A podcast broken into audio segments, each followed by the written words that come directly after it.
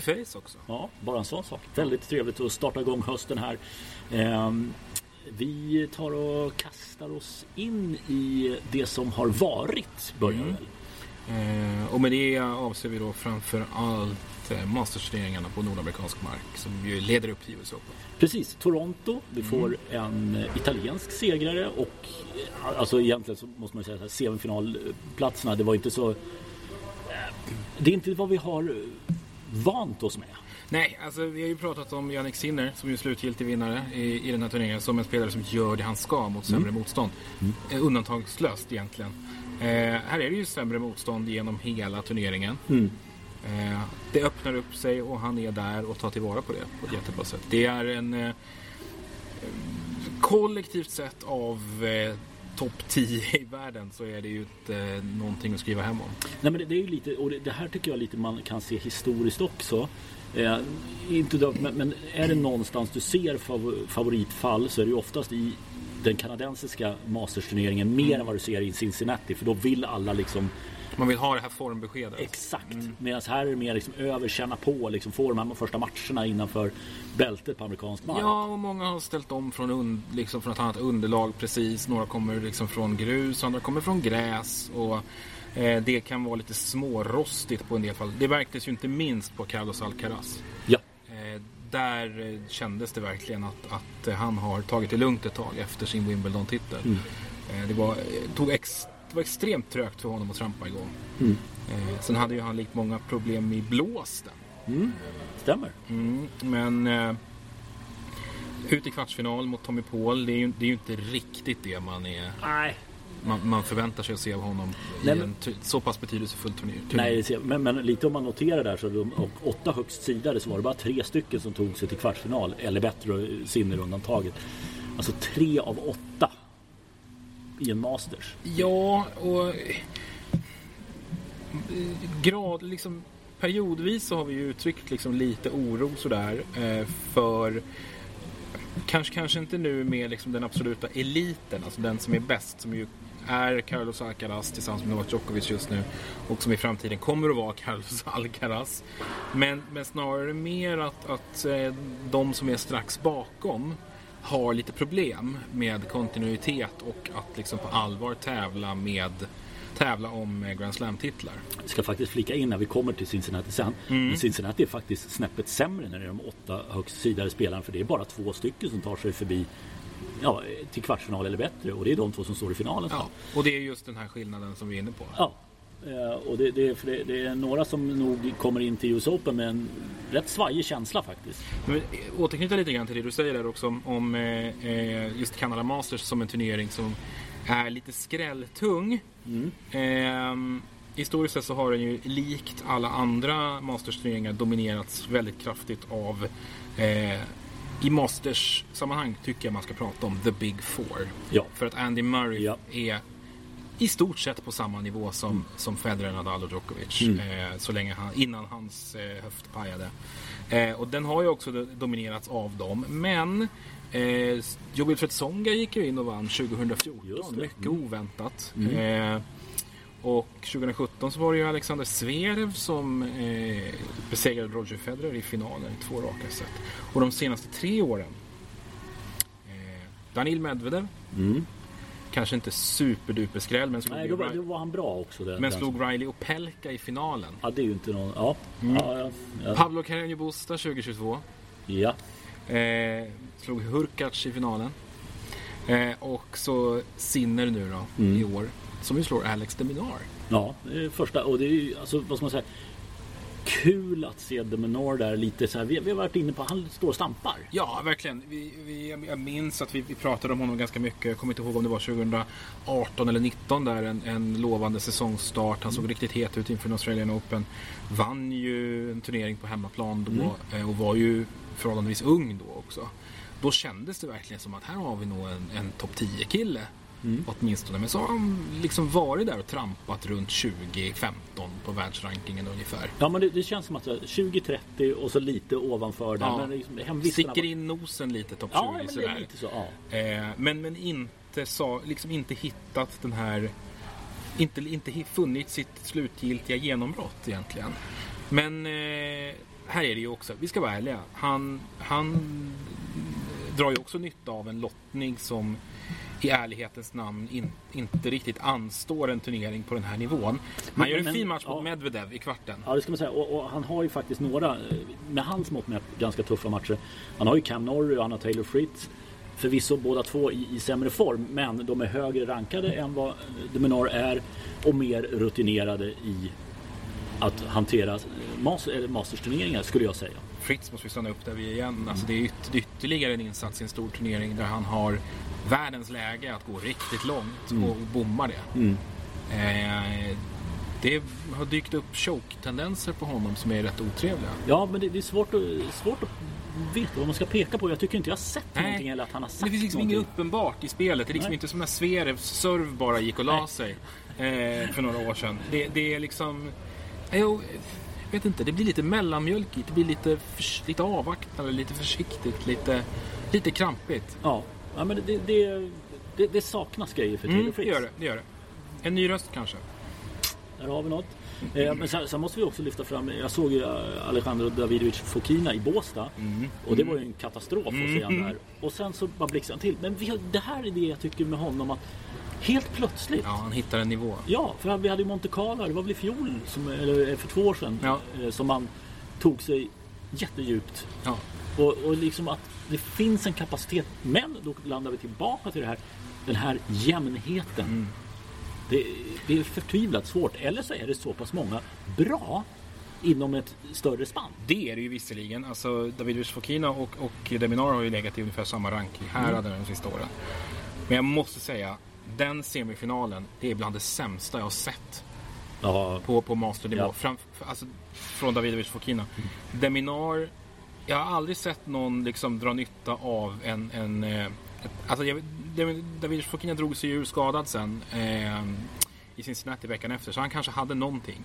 Men den nivå han missade på i den, i den matchen, det var, det var horribelt att se. Och Deminar gjorde absolut noll med bollen när han märkte hur illa form Davidovic Fokina kom in med. nej, och, Han och det något bara han- bollade tillbaka. Ja, och är det något han kan så är det ju den Ja. biten. Han behövde inte göra ett skit i den matchen. Och ändå så blir det fyra game som spanjoren får. Ja, det var en otroligt dålig tennismatch. Ja, nej, där, eh, det, det ska vi snabbt ta oss förbi höll jag på att säga. Ja, men, g- grattis Jannik Sinner, en milstolpe för honom. Eh, trodde nog kanske att det skulle ha kommit ännu tidigare än vad vad som nu blev fallet. Men vi glömmer ibland hur ung han fortfarande är. Eh, det här var, det här var eh, säkert viktigt för honom. Ja, men det kommer bli intressant att, följa liksom framåt för nu har han liksom spräckt Mm. liksom ett tak till Japp. att ta sig vidare. Vi, vi rullar vidare till Cincinnati. Känns lite som att så här, ja men vad fan ska vi prata om där? Ursäkta, nu svär jag också. men, men behöver vi prata om, om något mer än finalen? När såg vi en tresetare hålla sån klass? Ja, Jag har jättesvårt och, och, och liksom med att det blev så tight och ja, men, hur på sättet de spelade. Det var, det, det var liksom inte, det var inte top notch kvalitet genom hela matchen. Nej. Fortfarande en väldigt hög nivå. Nerven och, och liksom hur de pushar varandra. Ja, och hur initiativet svänger under Mm. matchen. Alltså, eh, som, som liksom... Vad, vad gäller liksom hur, hur nervigt det var. Jag, jag, tror, jag tror aldrig jag har sett en mer spännande tresetmatch egentligen. Kvalitetsmässigt möjligen, även om vissa poäng är fullständigt absurda. Ja, mina tankar gick ju tillbaka till när Djokovic och Nadal var liksom som absolut jämnast Mm. Jag jämförde under ju han lång också, tid. var det. Mm. Precis, Djokovic var inne på det själv och det är lätt att hamna där. Men säger du mellan 2011 och 2013 där någonstans. Då, då möttes de ju både på grus och på hardcourt i många extremt täta matcher. Eh, och det var några matcher som kanske håller högre kvalitet än det här. Men, men jag har svårt att tänka mig någon som var mer spännande än det här. nej, alltså det var, det var så underbart och jag fick också li, en, liten, en liten släng av Wawrinka i det hela Ja. också. För att det var några, när Alcaraz helt plötsligt liksom ökade på tempot ännu mer. Mm. Som liksom väldigt få kan göra. Och Wawrinka hade ju det när han var som bäst. Precis. Och den var ju så här, vad är det som händer? Ja, men den, här, den här totala bristen på rädsla och respekt Ja. eh, som, som han ju har. Och det, det är ju någonting som verkligen gått igen hos, hos Wawrinka när han har varit som allra bäst. Eh, han, är, han är ju inte rädd och han, och han lär sig ju hela tiden. Eh, han anpassar sitt spel för att bli bättre. Han är ju liksom, det är den här känslan man får av att han är beredd att göra vad som helst för att vinna och för att hela tiden bli bättre. Eh, sen är det ju så ytterpyttemarginaler liksom som, som Men det är, åt man älskar ju att det är Ja. sådana, så, precis som du säger, det är så små marginaler, det är så liten grej. Och jag, och jag, jag såg ju på Alcaraz efteråt och även på Djokovic hur fruktansvärt mycket det här betyder. Ja. Det här, var, det här är liksom inte, inte bara en master. Det här, det här är ju, liksom... Ser man till gesterna och liksom hur de betedde sig efteråt så var det ju 100% ett, liksom ett beteende som tangerar en Grand Slam efter en förlust respektive seger. Ja. Alltså det var enormt att se. Och sen liksom eh, hur, hur de, ja men båda var sköna efteråt och, och liksom kan, kan någonstans i stunden uppskatta vad de har gjort och fatta liksom att det här kommer de att prata om länge. Och jag tror också att det, det, liksom, det känns ändå på något sätt som att de, de börjar uppskatta liksom hur de driver varandra. Ja. Eh, Även Djokovic tror jag. Ja, men jag tycker han var inne på väldigt mycket på det. Nu gick han ju segrande ur den här, så det är klart att det blir lite lättare att prata då. Hade han torskat igen, Mm. då, då tror jag han hade liksom mer varit ute efter att identifiera det som ett problem. Mm. Men, men jag tror att det här har en, poten, liksom en rivalitet som har potential att bli liksom lite så Nadal Djokovic eller Nadal Federer likt att liksom för Djokovic del att du håller mig vid liv, du håller mig ung, du håller mig på tårna. Liksom. Det, det, det är ju det här för att den här om vi, vi, vi utgår från att det här kommer fortsätta Mm. så är det ju ingen lång, det kommer inte vara en sån period som Nadal eh, Djokovic eller Nadal Federer eller någonting sånt. Det här är ju en ganska kort grej för man måste säga det, Djokovic är ju ändå liksom på slutet av sin topp så att Så säga. Eh, Men kan, kan det liksom hjälpa Djokovic att liksom trycka honom ett, två år till på den här nivån och hoppas han håller sig skadefri. Då har vi fantastiska bataljer att se fram emot. För att när de spelar på det där sättet då ser man ju också det här att ja, men vi har ju varit inne på det tidigare. Men de andra killarna, ja, i sin absoluta prime när de gör en kanonmatch. Absolut. Men då ska de liksom träffa det nålsögat sam- samtidigt som de är svinpackade. Alltså det, det är sån liten sannolikhet att de ska göra det. Och det, det, det, det, de krämar ur varandra, det var väl den längsta finalen tror jag som har spelats i Masters. Ja, jag, tror det var något sånt. Den var, den var i alla fall eh, sensationellt dramatisk. Eh, otroligt underhållande.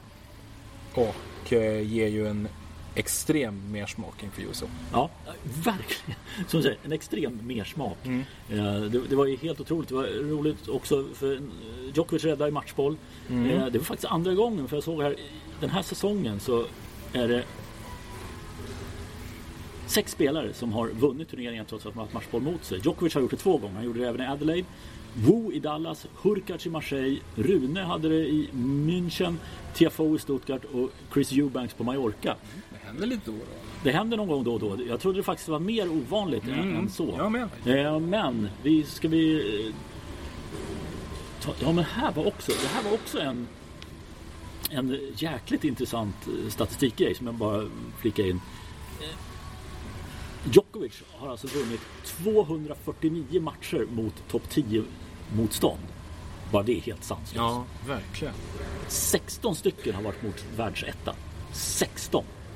Tittar man på då jämför. Nadal har 10 vinster mot världsettor. Federer 3. Väldigt förvånande. Alcaraz har vunnit med 2. Murray har 1. Det är verkligen eh, GOAT-siffror.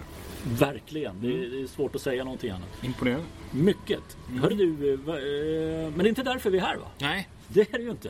Eh, Ska vi... vi har en huvudsaklig agenda. Ja, vi har ju det. Men vi, vi måste ju faktiskt flika in en grej som dök upp här Just igår det. också. Eh, som är, ja de- den här är kontroversiell men Saudiarabien är på frammarsch. Mm.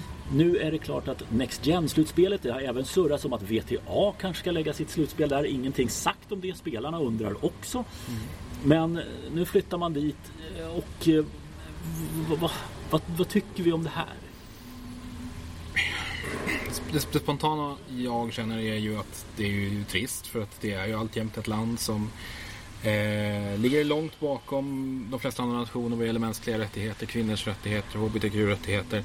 Allt du kan tänka dig. Eh, men sorgligt nog så är det ju en del av liksom den globala idrottens utveckling. Det, allt hamnar där. Eh, det har ju inte undgått någon hur, hur eh, mycket pengar de lockar fotbollsspelare med till exempel. Och golfen bara. Och golfen inte minst. Så att, att man är snarare förvånad att det har tagit så här lång tid innan ja. tennisen hamnade på samma ställe.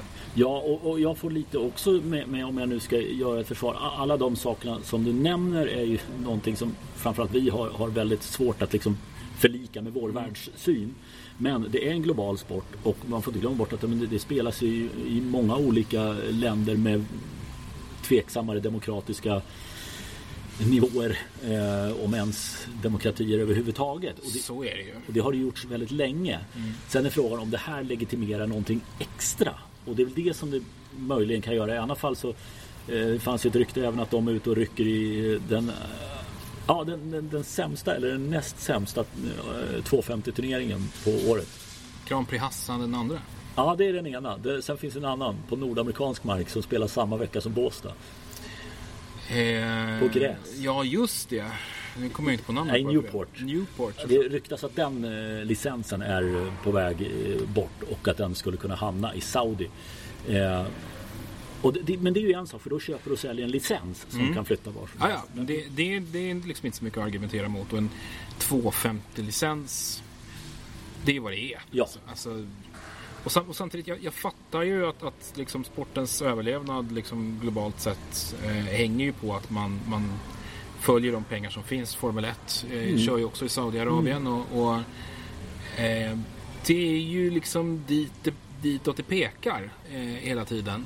Eh, sen kan man ju önska att liksom, idrotts, den globala idrotten skulle liksom kunna ta ett, ta ett krafttag och liksom säga nej till de här pengarna. Men när väl liksom dörren öppnades med golfen som ju ändå får mm. sägas vara först. Liksom, mm. och, så är det klart att det, det är ju allt det här det handlar om. Att liksom, det ska legitimeras den vägen. Mm. Och det har du ju gjort nu. Det är ju inte liksom lika allvarligt eh, så, som, så som det eh, sågs för tre, fyra år sedan kanske. Just för att det har blivit vardag. Ja men det har blivit det. Och så, så får man ju, ibland så blir det också, vi ser det ju ur vårt perspektiv. Mm. Västvärlden är si och så, de flesta turneringar har spelats där. Eh, si och så, men om man då skulle liksom ta på sig glasögonen från andra hållet då, ja men de som inte har fått ha det här. Mm. Ja men varför får inte vi ha någonting? Ni, ni i Europa, ni har ju fan 40-50 turneringar på ett år. Ja. Vi har ingen. Nej. Och, och, just det här med globala tanken där också gör ju att ja, det, det är svårt och pengarna i dagsläget finns i den typen av länder. Mm. Ja, då är det antingen att avvara. Jag tror att det är väldigt svårt. Det, det... Uppenbarligen är det svårt att tacka nej till så jo, mycket pengar. Jo, men det är det. Och, och någonstans När är... så många inte klarar av att göra det. Ja, ja men för det, det är klart att det, det, skulle väl vara svårt om man själv fick dem någon ställe ja, men... med en stor påse pengar framför ansiktet. Här Henrik, varsågod. Mm. Alltså... Nej, men, nej, men absolut. Och det, det, liksom, det är lätt för oss att fördöma det för att vi kommer liksom aldrig i närheten av den typen av summor. Nej. Um, Sen så, sen så vill jag vara tydlig med att jag tycker fortfarande inte att tennis ska spelas där. Mm. Eh, jag tycker inte att global idrott har där att göra överhuvudtaget och det gäller fler ställen. Jag tycker att det känns liksom... Det är tveksamt att spela i Kina till exempel också. Nu mm. gör ju inte eh, tennisen det i samma utsträckning som man gjorde tidigare. På väg tillbaka då. På väg tillbaka naturligtvis. Men, men Kina är tveksamt och det finns delar av Mellanöstern som är mycket tveksamt också och naturligtvis hela, hela Ryssland. Eh, men, men jag förväntar mig ju inte att, att, de ska, att det ska upphöra. Jag tror ju inte att det kommer att göra det. Nej. Även om det naturligtvis är så man skulle vilja. Ja, nej, men det, det är bara ett trist konstaterande ja. man köpte för ett antal år framåt. 2027 eh, va? Ja, så var det nog. Mm. Och, och, sen så kommer det spelas senare också. Jag tror det var till och med efter Davis Cup tror jag det var. Ja, det är riktigt sen. Men eh, skit i det, vi brukar inte bry oss speciellt mycket om det där. Eh, och jag tror förresten att Alcaraz eh, Undrar om han var i år eller nästa år som han ska spela. Om det var då det passade bättre schema. Men men, eh, vi hoppar in på US Open.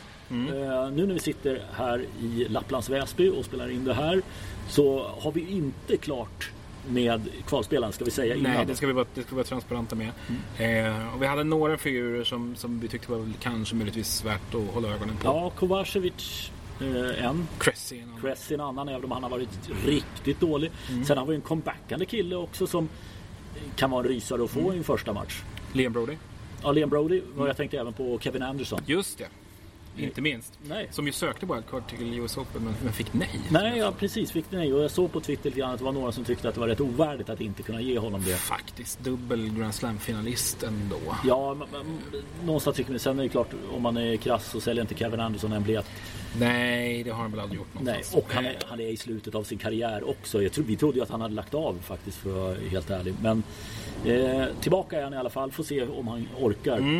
Eh, ska vi ta oss igenom Vi gör det. som vanligt? Ja, det gör vi. Eh, och allra överst Ja. så finns det ju en figur som vi har stiftat viss bekantskap med eh, sista tiden.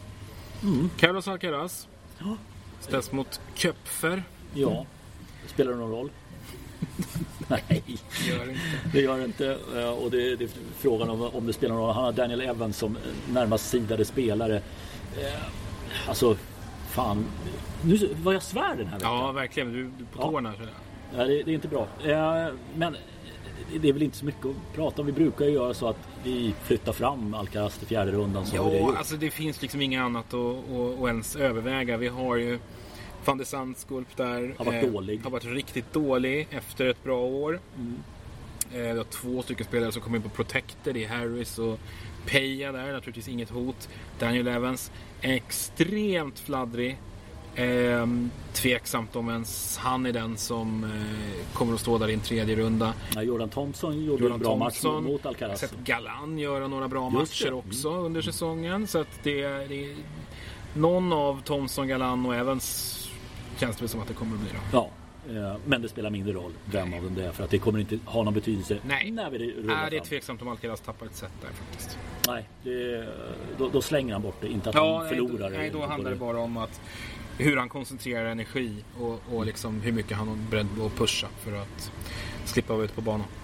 Eh, Tylon Grigsbor Mm. har eh, fått sitt namn med fet skrift här också. Eh, detsamma har Cameron Norrie på den delen. Norrie har varit lite sämre nu. Mm. Samtidigt så ser man han Shevchenko i första han kvalspelare eller Kokonakis i andra. Mm. Eh, Norrie ska vara tillräckligt bra, tycker jag, Mm. för att han ska kunna ta sig fram. Grigsbor har, har ju liksom klättrat upp och, och gjort det bra under den här säsongen. Alltså, eh, ja. Ja, jag vet inte. Jag lutar nog åt Griegspår faktiskt. Eh, Du har ju också Arthur Fils där. Som ju har haft en jättefin sommar. Ehm, och är en shotmaker av Guds nåde. Han, han kan damma till bollen. Så att Griegspår har en jättetuff första runda. Klarar han den så tror jag, har jag faktiskt en känsla av att han eh, kan eh, nypa Norge. Det känns som att det är ett lite bättre flow resultatmässigt. Ja, jag säger du, du går på Två form. Mm. segrar, eh, två titlar och en final. Eh, så att Griegspor har liksom medvind, han har skjuts i ryggen på något sätt.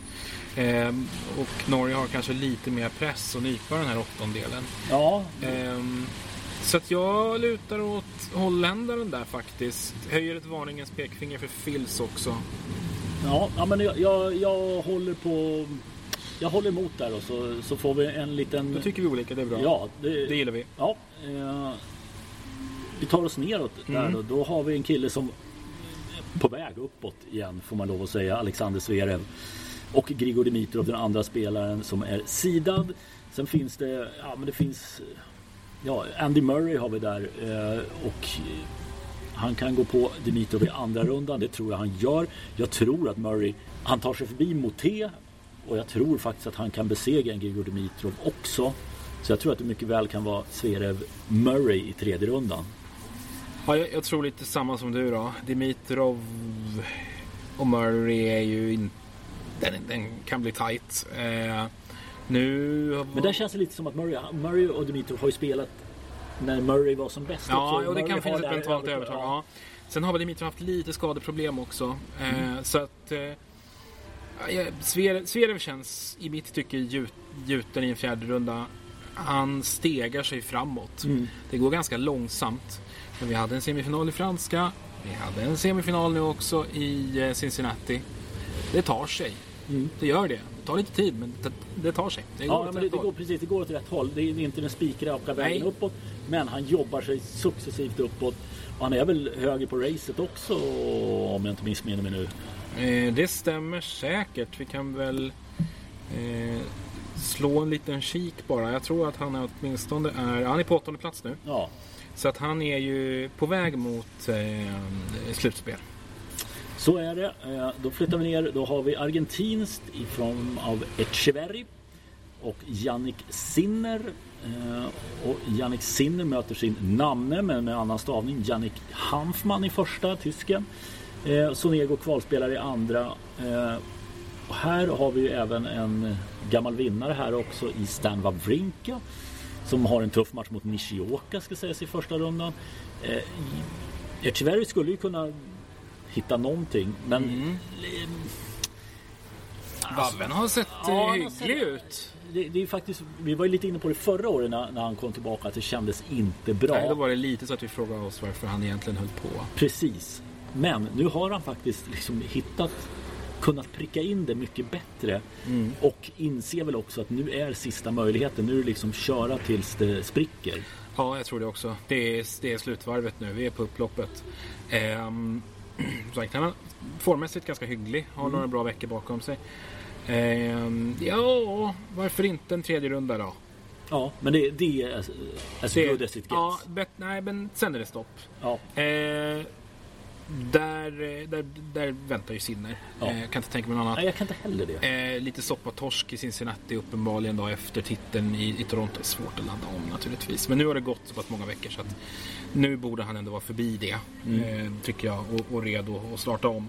Så att eh, Wawrinka absolut motstånd i tredje omgången men Sinner fram i fjärde. Då flyttar vi ner eh, Danil Medvedev och Borna Choric. Mm. Choric är ju djupt inne i Winston-Salem. eh, Mm. Behöver ju verkligen plocka tillbaka poäng eh, från fjolåret då han vann i Cincinnati var det väl som eh, han tappade en hel del poäng på nu.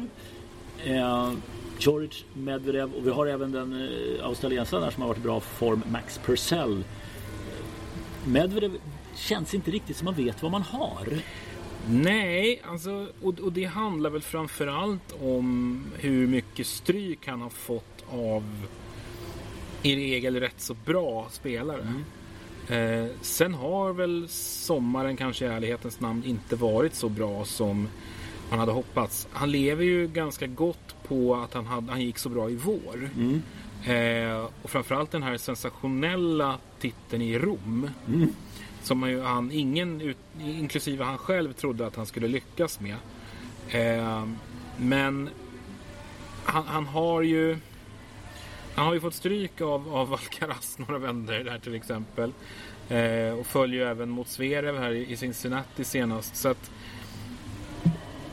Egentligen, alltså resultatmässigt så är han ju inte jättelångt borta från sitt 2021 egentligen. Nej, det är så pass. Men Eh, känslan är ju något helt annat. Känslan är någonting helt annat. Men vi kan väl ta lite siffror då bara för att få lite, lite, lite perspektiv. Av 62 matcher i år så har Medvedev vunnit 50. Oj. Och det är ju inte så tokigt. Nej. Att jämföra då med 2021 då han vann 63 av 76.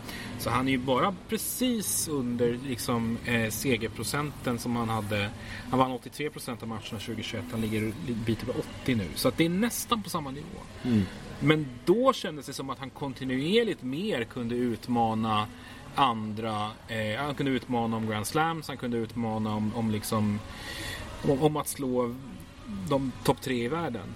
Eh, då Djokovic, Nadal då. Och han själv. Eh, men men jag, jag tycker väl inte att den här extremt höga nivån finns där riktigt. Nej, men, men den är tillräckligt. Jag, jag, liksom Purcell i all ära där, men, men vi kommer till slam. Medvedev vet vad som krävs för att vinna och framförallt vinna i New York. Eh, alltså, det är så svårt att göra något annat än, att- än att peta fram Medvedev i en fjärde runda. Och det spelar ingen roll om Nishikori, en möjlig kvalspelare, Sebastian Baez eller Borna Choric är i en tredje runda. Det är liksom helt oväsentligt för min del. Utan Medvedev kommer ta sig till en fjärde runda. Det blir mer intressant när vi pratar nästa varv om vad som kommer att hända sen. Ja, eh, och, in, och intressant kanske vem det är han kommer att möta. Om det nu blir Nishikori eh, eller om det blir Choric. Han och Baez möts ju här i Ja, möts ju i Winston-Salem idag också. Mm. när vi spelar in det här.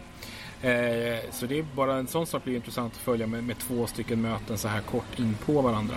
Men, men Choric får väl ändå betecknas lite grann som en favorit även om det är ett småstukat gäng där av olika anledningar. Nishikori som precis kommit tillbaka efter skada. Baez som haft en extremt dålig form hela året. Eh, och sen Choric som ju haft dels perioder av dåligt spel men också haft en väldigt lång skadefrånvaro innan det. Så att det, det är ju ingen eh, potentiell utmanare där överhuvudtaget. Nicolas Jarry Mm. eller Alex Deminor. Eh, ja, och där är det Luca van Asch, Ramos Vinolas, Mikkelsen, amerikanska wildcardet. Vi har Wu Jibing, kinesen Dusan Lajovic och en kvalspelare. Ja, Deminor, klart, får du en Kevin Anderson som står och, och bankar servar. Ja, då, då finns det väl en möjlighet att det kan bli jobbigt för honom. Eh, men han är ju lite av Duracell-kaninen också, Dominar. Ja, alltså det det blir så oerhört fattigt att säga någonting annat och det, det kommer ju skrälla någonstans. Men jag ser inte vem det är som ska ta sig till en fjärde runda om det inte är Deminor. Vet du var Alex Mikkelsen var rankad för ett år sedan? Bara för att säga så var det 1378. 1018. Ja, inte långt ifrån. Ehm, det är en raketkarriär. Tveklöst.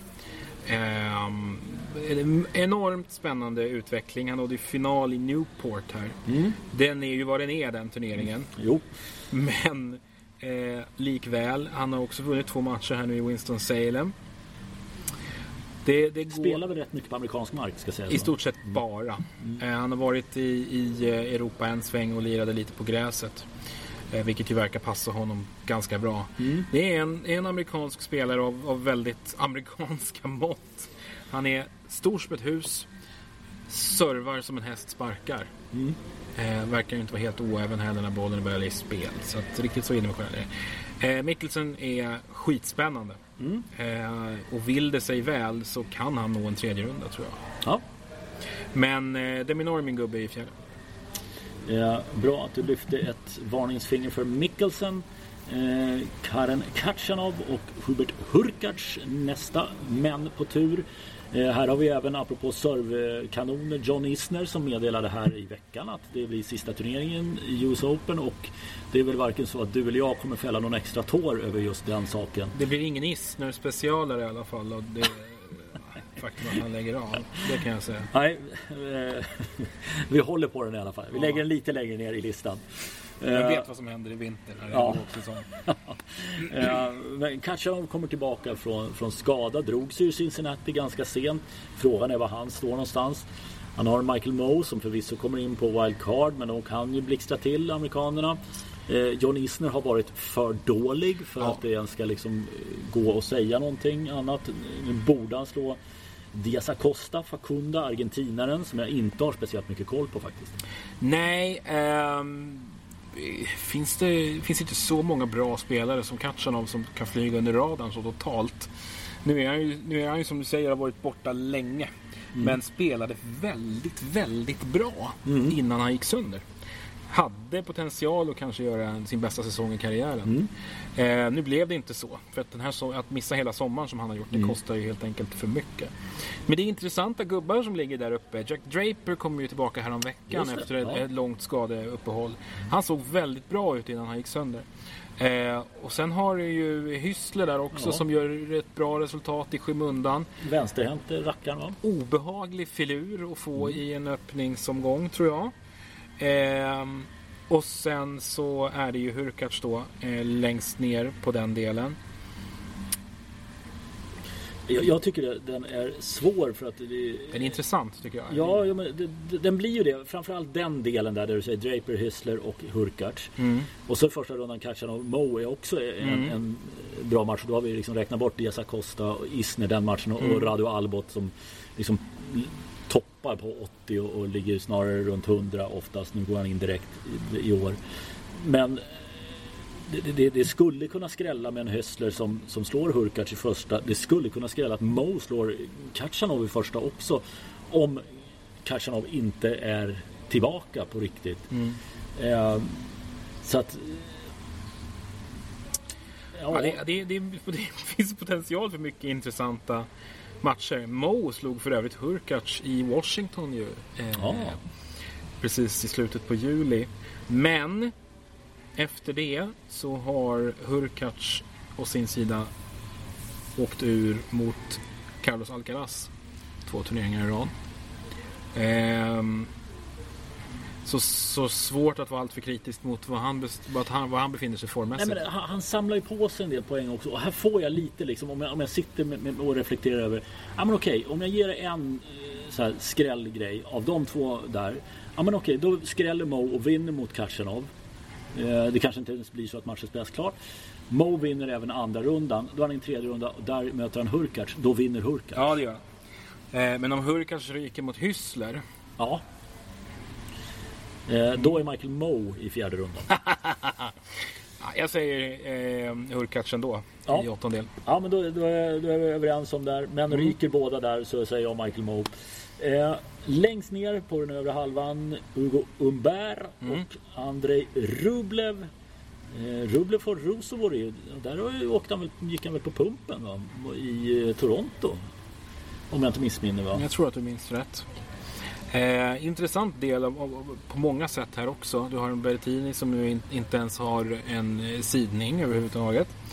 Eh, och Monfils som ju plötsligt eh, dök upp efter lång frånvaro och såg superintressant ut här i början av den amerikanska hardcore-svängen. Eh, så skitspännande att följa honom också. Det logiska valet här är ju naturligtvis Rublev. Mm. Det var inte i... i eh, han åkte mot mm, Maria McDonald var det, Mackenzie McDonald i, i Kanada. Ja, men Ru- Rublev känns, Rublev känns som, som det logiska valet, helt klart. Men det finns mycket som hotar där. Ehm, Ja, det Berrettini- Cincinnati var det ska sägas. Berrettini letar ju verkligen efter form. Ja. Men, men, men potentialmässigt så är ju han den spelare som man vill ha framme, helst i en fjärde runda där. Men, men, jag, jag tror att Berrettini kan slå Umberg. Ja. Det tror jag också. Och sen i andra runda han också. Mm. För det är Rindeknecht som inte heller varit så bra nu va. Men om Rublev överlever eh, Monfils. Ja, alltså den, den kan bli jäkligt intressant. För är det någon som kan hålla på och som har så jävla mycket spel i sig eh, som Monfils har Mm. så är det rätt jobbigt för Rublev. Han måste vara så otroligt bra på att ta död på bollarna. Mm. Ehm, och, och det är mycket möjligt. Det här är ju också ett sånt läge som Monfils skulle kunna göra en bragdmatch i andra Ja, rundan. det skulle han kunna göra. Och sen så är han trasig. Alltså du har ju två helt kontrasterande spelstilar. Oh ja. Så att det handlar ju om liksom vilken tennisfilosofi som kommer gå segrande ur det. Mm.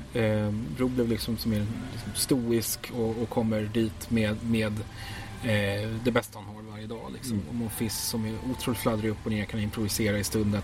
Rublev avviker aldrig från plan. Liksom. Eh, det kommer bli skitintressant att följa. Jag tror väl ändå att jag sätter Rublev framme i en åttondel. Jag tar med hjärtat. Jag sätter Gammofis. Underbart. Nästa då. Ja. Kasper Rud tronar högst upp på eh, den undre halvan. Eh, har eh, ett potentiellt möte med Chang eller Wolf. Och där lite senare i en tredje runda då. Ja, det återstår ju att se hur det läget är med Sebastian Korda. Precis. Han drog sig ur Winston-Salem här bara några timmar innan vi eh, satte oss ner för att banda detta. Eh, är Korda frisk, då är han ju en man för en tredje omgång. Definitivt. Eh, kan till och med slå Rud. Ja, men alltså Rud känns inte riktigt som att han är... eh, Och nu här har han ju mycket att försvara också Rud Mm. ska sägas. Eh, Det här är en otrolig press. Han klarar jättebra i franska Mm. senast. Men här undrar jag om inte, för stjärnorna stod rätt i fjol. Ja, det är bra. Och kan Blixten slå ner två gånger? Kan han lyckas med det en gång till? Nej, jag tror inte det. Eh, samtidigt så är det ju liksom till en tredje runda. Och det beror fullt ut på varför drog sig Korda. Eh, Var det bara någon liten säkerhetsåtgärd för att vara någonting?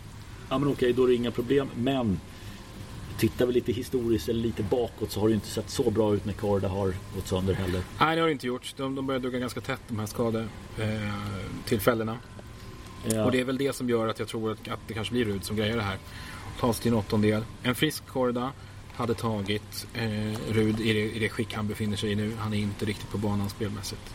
Men eh, i väntan på en hel Sebastian Korda så kör vi på det tycker jag. Ja, men jag, jag håller med. Jag håller med.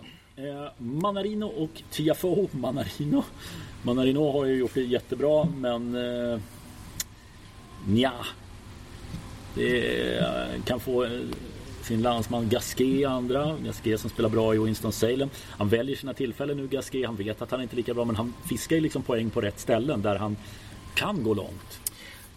Manarino är ju faktiskt uppe på liksom att toucha sin högsta ranking Ja, i karriären. Här och nu. Hur gammal är han? Han är ju 30. Han är 35. Ja. Eh, det är anmärkningsvärt. Otroligt bra grässäsong ska sägas. Nej, jag, jag kände väl att han, han, att, att han seglar fram till en tredje runda. Det, det tycker jag känns som en eh, känns mer eller mindre givet. Sen får vi se hur eh, det bör bli TFO. Ja, för TFO har fått en lottning. Jag, jag är inte helt säker, även om liksom vi har sagt att han har flyttat upp positionen lite grann. Mm. Men så känns det ändå inte riktigt som han är så stabil som man vill att han ska vara. Nej, och sen Manarino spelar lite äckligt. Oh. Jag vet inte hur det passar TFO. Nej. Eh, jag inbillar mig att han, han spelar bättre mot sådana som, som är lite mer rakare och, och förutsägbara. Men eh, mot, en, mot en Manarino som är så otroligt avig och, och klurig. Jag vet inte om TFO är liksom tillräckligt spelbegåvad för, att- för att liksom lösa det om Nej, han det- inte har formen med sig. Nej, demontera eh, Manarino som får lite vind i ryggen. Nu, nu har ju TFO publiken i ryggen. Ja, Och av den anledningen skulle det kunna vara någonting. Och det, det är väl otroligt tråkigt men, men jag, jag, jag ser ändå att han lyfts av publiken och så tar han sig till en fjärde runda TFO. mycket press på honom dock. Eh, Ska sägas, han efter semifinalen i fjol. Har massa poäng att försvara. Ehm, nej, jag tror att Manarino tar det där och går till åttonde. Bra där, skulle vara väldigt roligt att se Manarino. Mm. Eh, vi fortsätter på det amerikanska temat där med Tommy Paul och Davidovic Fokina. Eh, Safiolin, lite lurig rackare där. Mm, bra Wimbledon. Mm. Eh, det är väl den som jag ser som skulle kunna utmana Paul. Eh, Davidovic Fokina har Giron i första. Och det är lite här upp och ner. Men, Mm. men det känns ju som att spanjoren borde gå till en tredje runda. Jag är beredd faktiskt att trots formen på Paul som är god så är jag lite nyfiken på om Safiolin är den som stör honom. Mm, Vi pratade om, om eh, ja... Vi, där har vi en som liksom uppenbarligen har ett stort spel i sig. Mm. Ehm, Pauls form, den är god. Mm. Han har varit så hela året. Han är, han är relativt stabil. Ehm, och har ju fortfarande liksom inte omaket av att vara liksom den amerikan som ska nå längst i de här turneringarna. Nej, det ligger fortfarande på, på TFO och Fritz. Så att han kan segla med lite grann. Sen har du Davidovic Fokina där, där, där nere som, som ju har en extremt hög högsta nivå har vi märkt.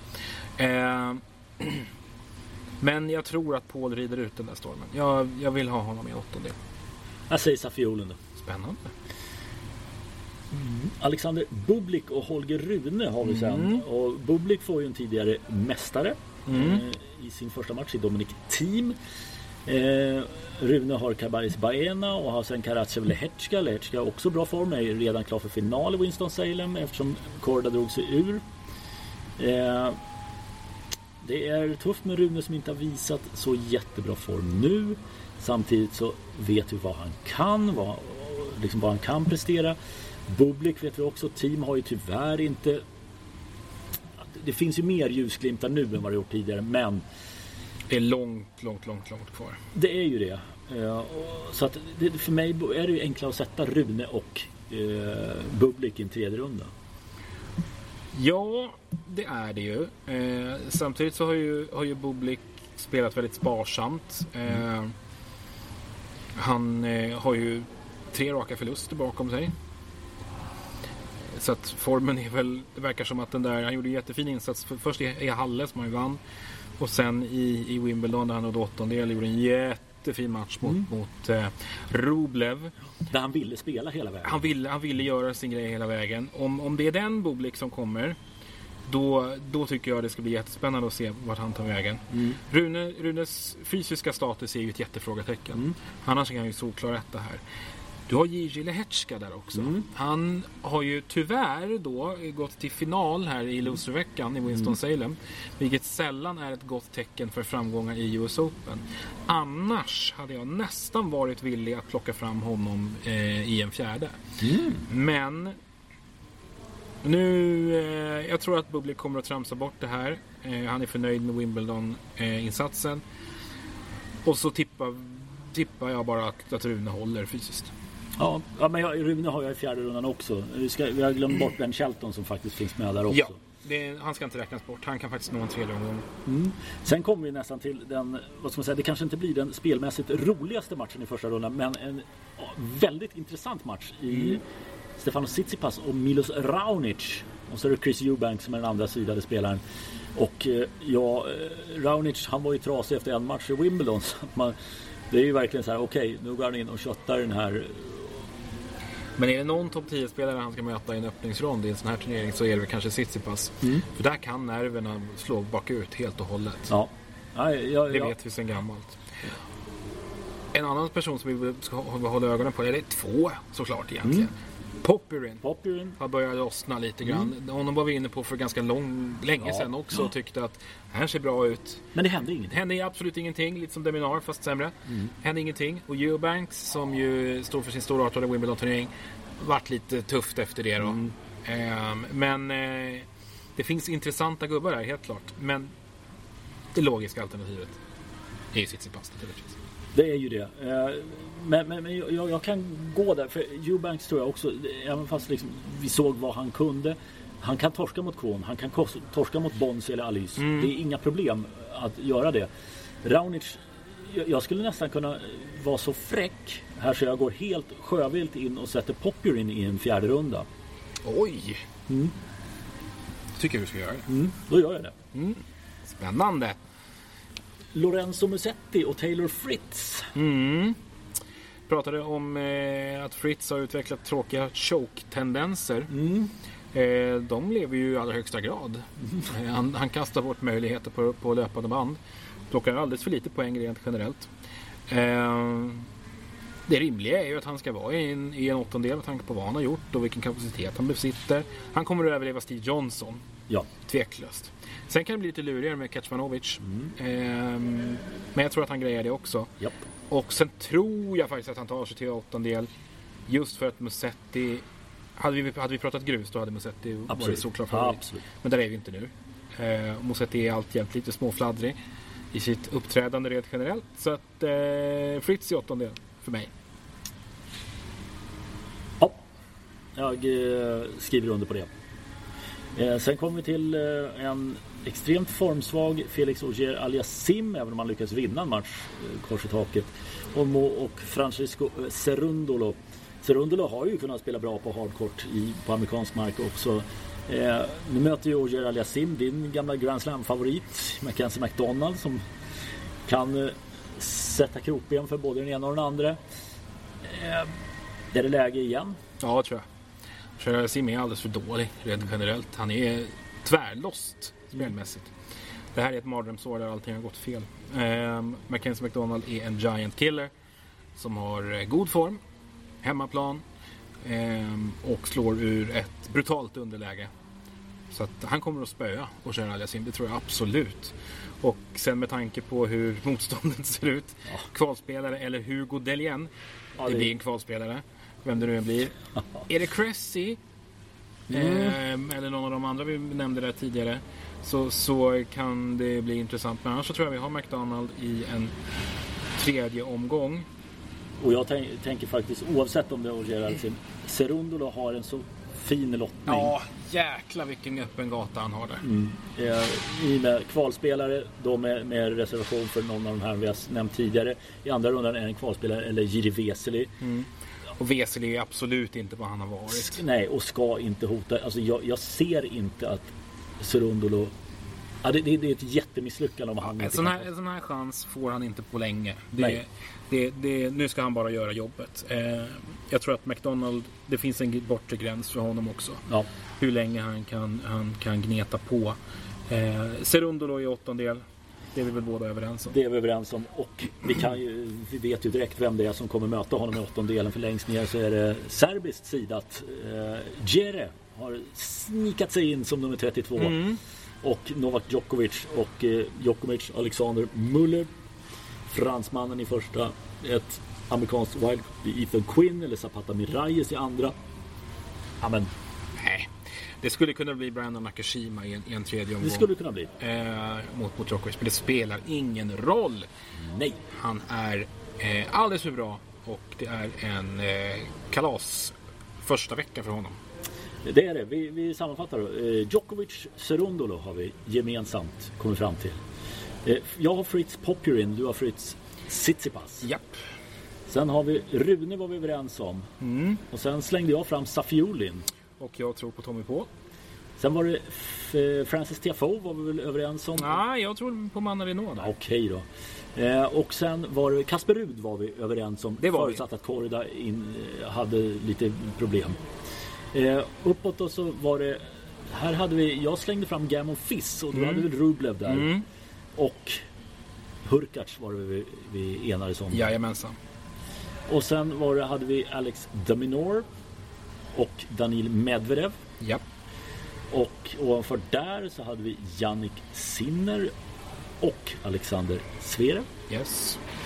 Och sen tyckte vi lite olika va? Mm. Du siktar på Cameron Norrie Japp. och jag på, tror på Talon Grikspor. Och, Och- där möter någon av dem Carlos Alcaraz. Det är en härlig första vecka av årets sista slam som vi har framför oss. Eh, Ja, nu eh, ses vi där ute Henrik. Ja, nu grottar vi ner oss i första veckans US Open Tennis och så hörs vi efter det.